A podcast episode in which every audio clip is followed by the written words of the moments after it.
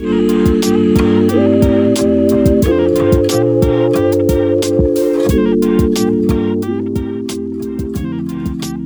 back to Sermon Notes. Michael Smith here alongside Josh, our producer, and we have not a guest, but um, uh, somebody that's not usually with us on Sermon Notes this morning, Brian Pope, our Global Outreach Director. Brian, glad to have you. Ah, so good to be here. Thank you for having me. It's always a treat for us when you have the opportunity to teach. And um, I don't know if our listeners have ever noticed, no one at Fellowship has the job of teacher. All of us have other jobs. I work in community, you work in global outreach, and yet um, we all uh, get the opportunity to teach from time to time. And so here we are headed into Memorial Day weekend, and uh, you're going to be sharing with us from the book of John. Before we jump into that, though, while we have an opportunity, probably a lot of our listeners don't know a ton about how fellowship engages global outreach, kind of what we've got going on. Uh, tell us some things that are going on right now that you're excited about in your area of ministry. Yeah, thanks so much for asking that. Well, one thing that I'm really excited about that, that people might not know. Obviously, just a few few months ago, we opened up the Bentonville campus, and so we, have decided we're really going to decentralize global outreach into each of the campuses. And so, officially starting July one, there's going to be a new guy who's going to be over the Rogers campus, and we're so pumped with him. He's been doing global work for us uh, in Africa. And then we have Doug Rains will be uh, taking lead in the Bentonville campus. And so I will just be able to focus on Fayetteville and so excited uh, about that.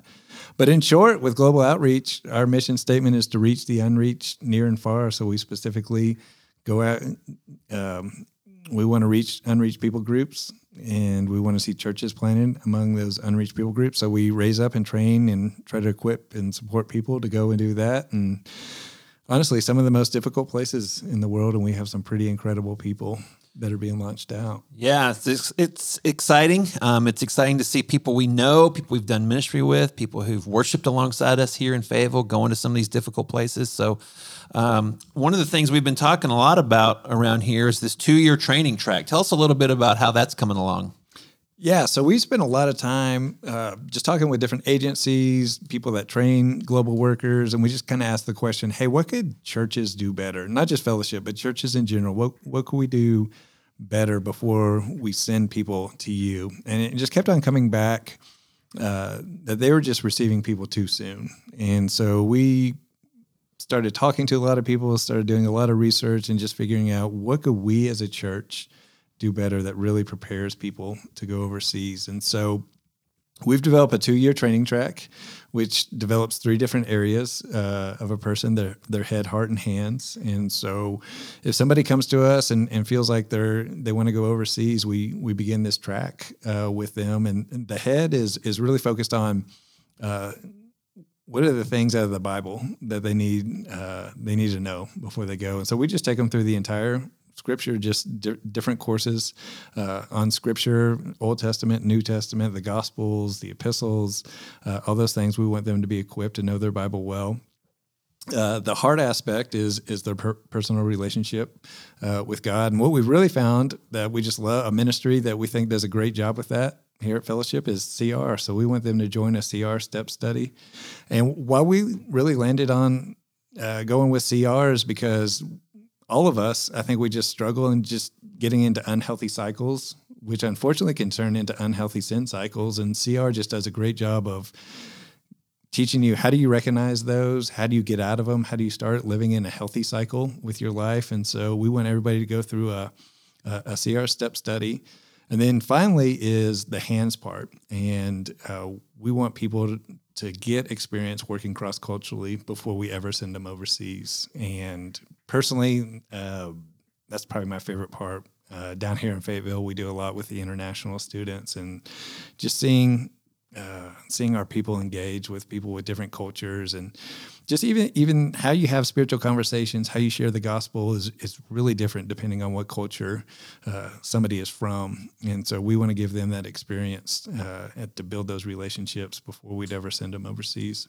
Man, that sounds incredible. And you know what I'm thinking as you describe that is if any of our listeners think, I would like to get some Bible training, I would like to do a step study, I would like to learn how to share the gospel cross culturally with international students. You don't have to be planning to go overseas to Yeah, avail exactly. yourself to any of this. Exactly. A matter of fact, and we're, we're really clear on this, is that joining our, our two year track is not about the end goal is not necessarily about getting you overseas. It is how do you how do we equip you for ministry, no matter what the ministry is. And so we believe I'm a firm firm believer in the priesthood of the believer that that God has uh, has gifted us for a specific ministry that He wants us to do. And so the track just kind of helps you like what are you geared for. And, and we think that a lot of people are going to go through it and go, man, I'm not called to go overseas, but man, this has really equipped me to do ministry here. And man, we consider that a win. Man, that's great. So if you're hearing that and the Holy Spirit's giving you the old spiritual elbow in the ribs, that maybe that's something you need to look into. I'm sure Brian would love to to follow up with you about that and talk with you about that. Oh, absolutely. So here we are, sermon notes. We took a little excursus there to talk about some other opportunities. Uh, we're going to be in John 6 this week. It's a familiar passage. We talked about it already once in this series when we talked about Jesus saying, I am the bread of life. Um, Brian, set us up a little bit for this passage. Where are we in the ministry of Jesus? What's happening that that sets us up for John chapter 6? Yeah, well, this follows a real similar pattern of what Garland talked about last week with the healing at Bethesda. Hope I said that right. Uh, my my Greek uh, translation or uh, ancient words is not always on par. That's how I say it, but that doesn't make it right. Okay, great. so we'll just call it that. But what, what Garland really pointed out, uh, which was really interesting, is how you know you have this miraculous healing, but John points out that it happened on the Sabbath, and so he asked the question like, why in the world would he throw that detail in there? And, and so I believe that John does the same thing here uh, in the feeding of the five thousand. That that he points out in verse four that the Passover feast uh, was at hand, and so why in the world would he throw that in there? And so we are going to talk about that.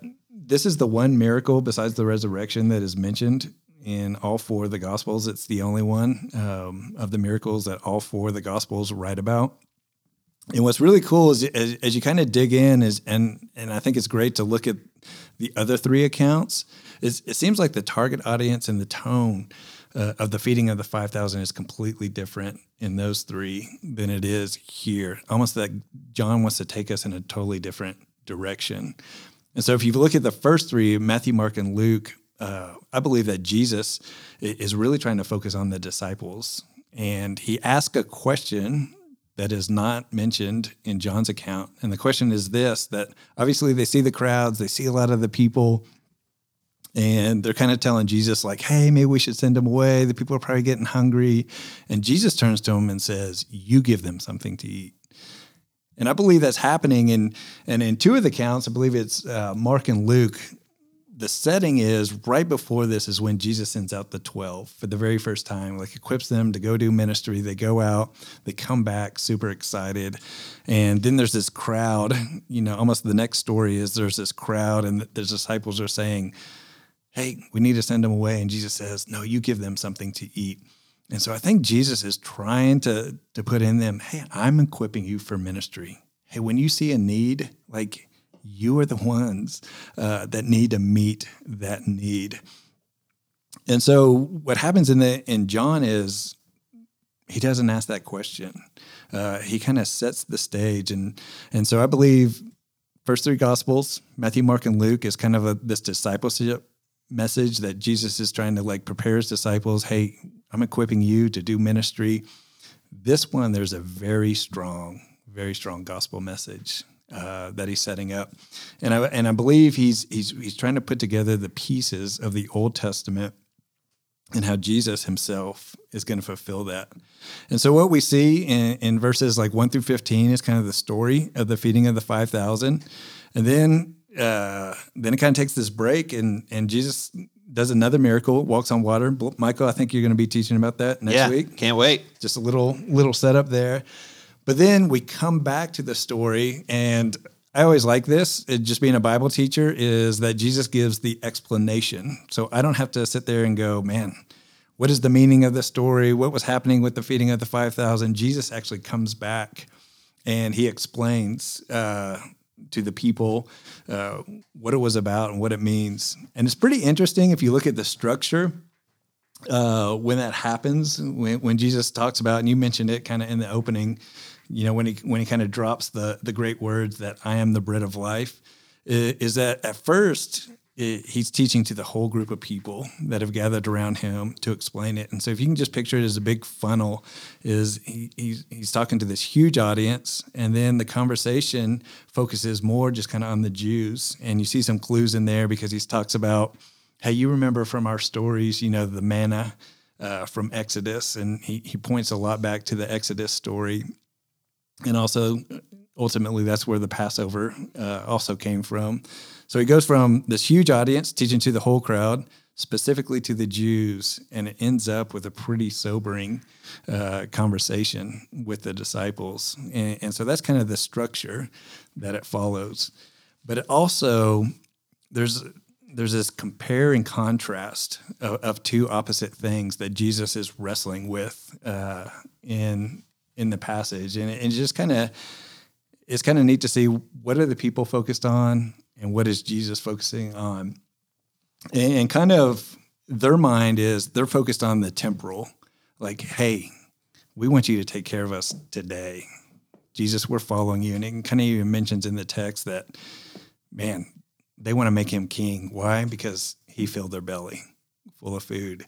And Jesus is trying to say, no, there's something more important going on here. He's talking about an eternal message. So there's this compare and contrast. They're temporal, he's eternal. Also, they, they're talking about uh, another compare and contrast is like work. Hey, what do we need to do to do the works of God? Like, it's this works message. Okay, what is the work we need to do? What is the work we need to do?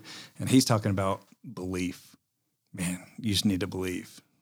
The relationship with God is not something that you work for you believe, you accept what Christ has done for you. Uh, and then just the last one that I think is a compare and contrast is he says, man, you know, don't focus on the things that are going to spoil. And he specifically points out uh, back in Exodus when, when God would bring them the manna each day and they'd go up and they'd gather the bread. Well, that, that bread was good for that day, then it would spoil. He's talking about a bread that lasts forever. And, and, so something that spoils compared to something that lasts forever. So Jesus is trying to hammer home a couple of things. One is believe, and the other is focus on the eternal things. And it's such a rich passage. There's so much in there.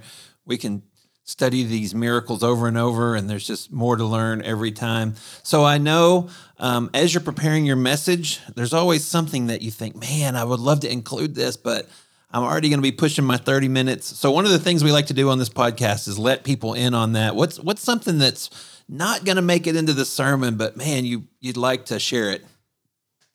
Man, there's so there's so much. One is and some of this might come out in the sermon, but but one of it is is is you see in all four passages just this emphasis on there's so many people and we have such few resources to reach them.